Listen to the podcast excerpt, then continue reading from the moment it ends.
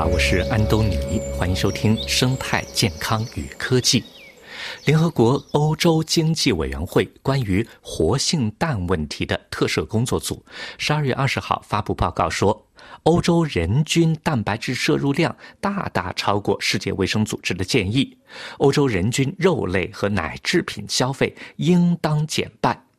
研究人员提出，应该通过减少肉类及奶制品消费、化肥使用和食物浪费，来实现到2030年将氮污染减半的目标。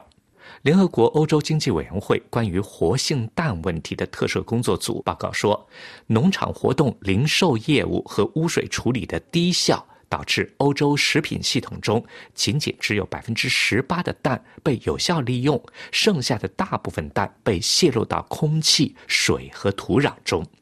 氮存在于动物排泄物与合成肥料当中，对于植物生长至关重要。因此，在土地中施氮肥可以提高作物的产量。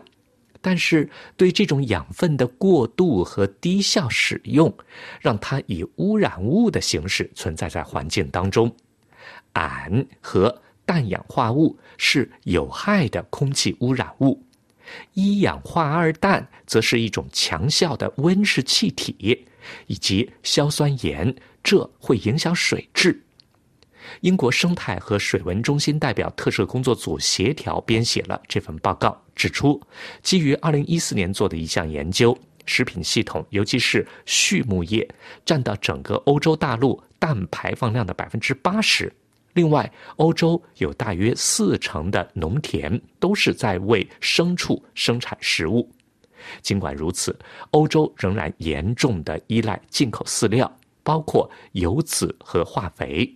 但是，过去两年来，乌克兰战争在很大程度上导致氮肥成本飙升。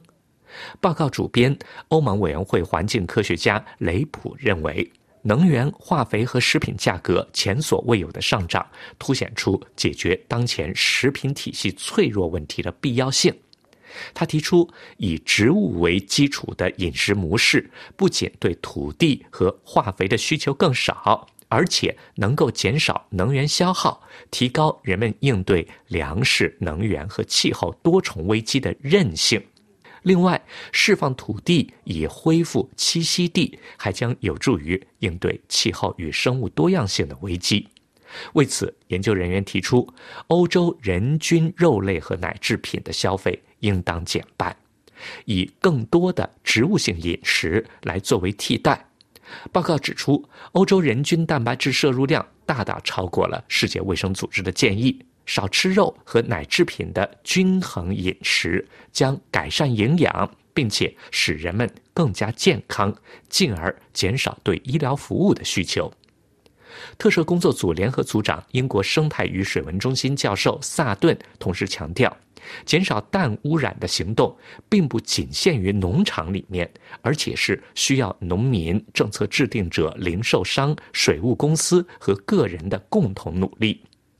研究人员通过对一百四十四种不同的情景进行分析以后发现，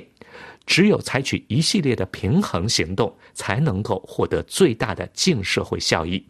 比方说，在将肉类和奶制品消费减半的同时，改善对农场和食物链的管理，可以让氮损失下降百分之四十九；将植物性饮食模式与雄心勃勃的技术措施相结合，可以减少百分之八十四的氮浪费。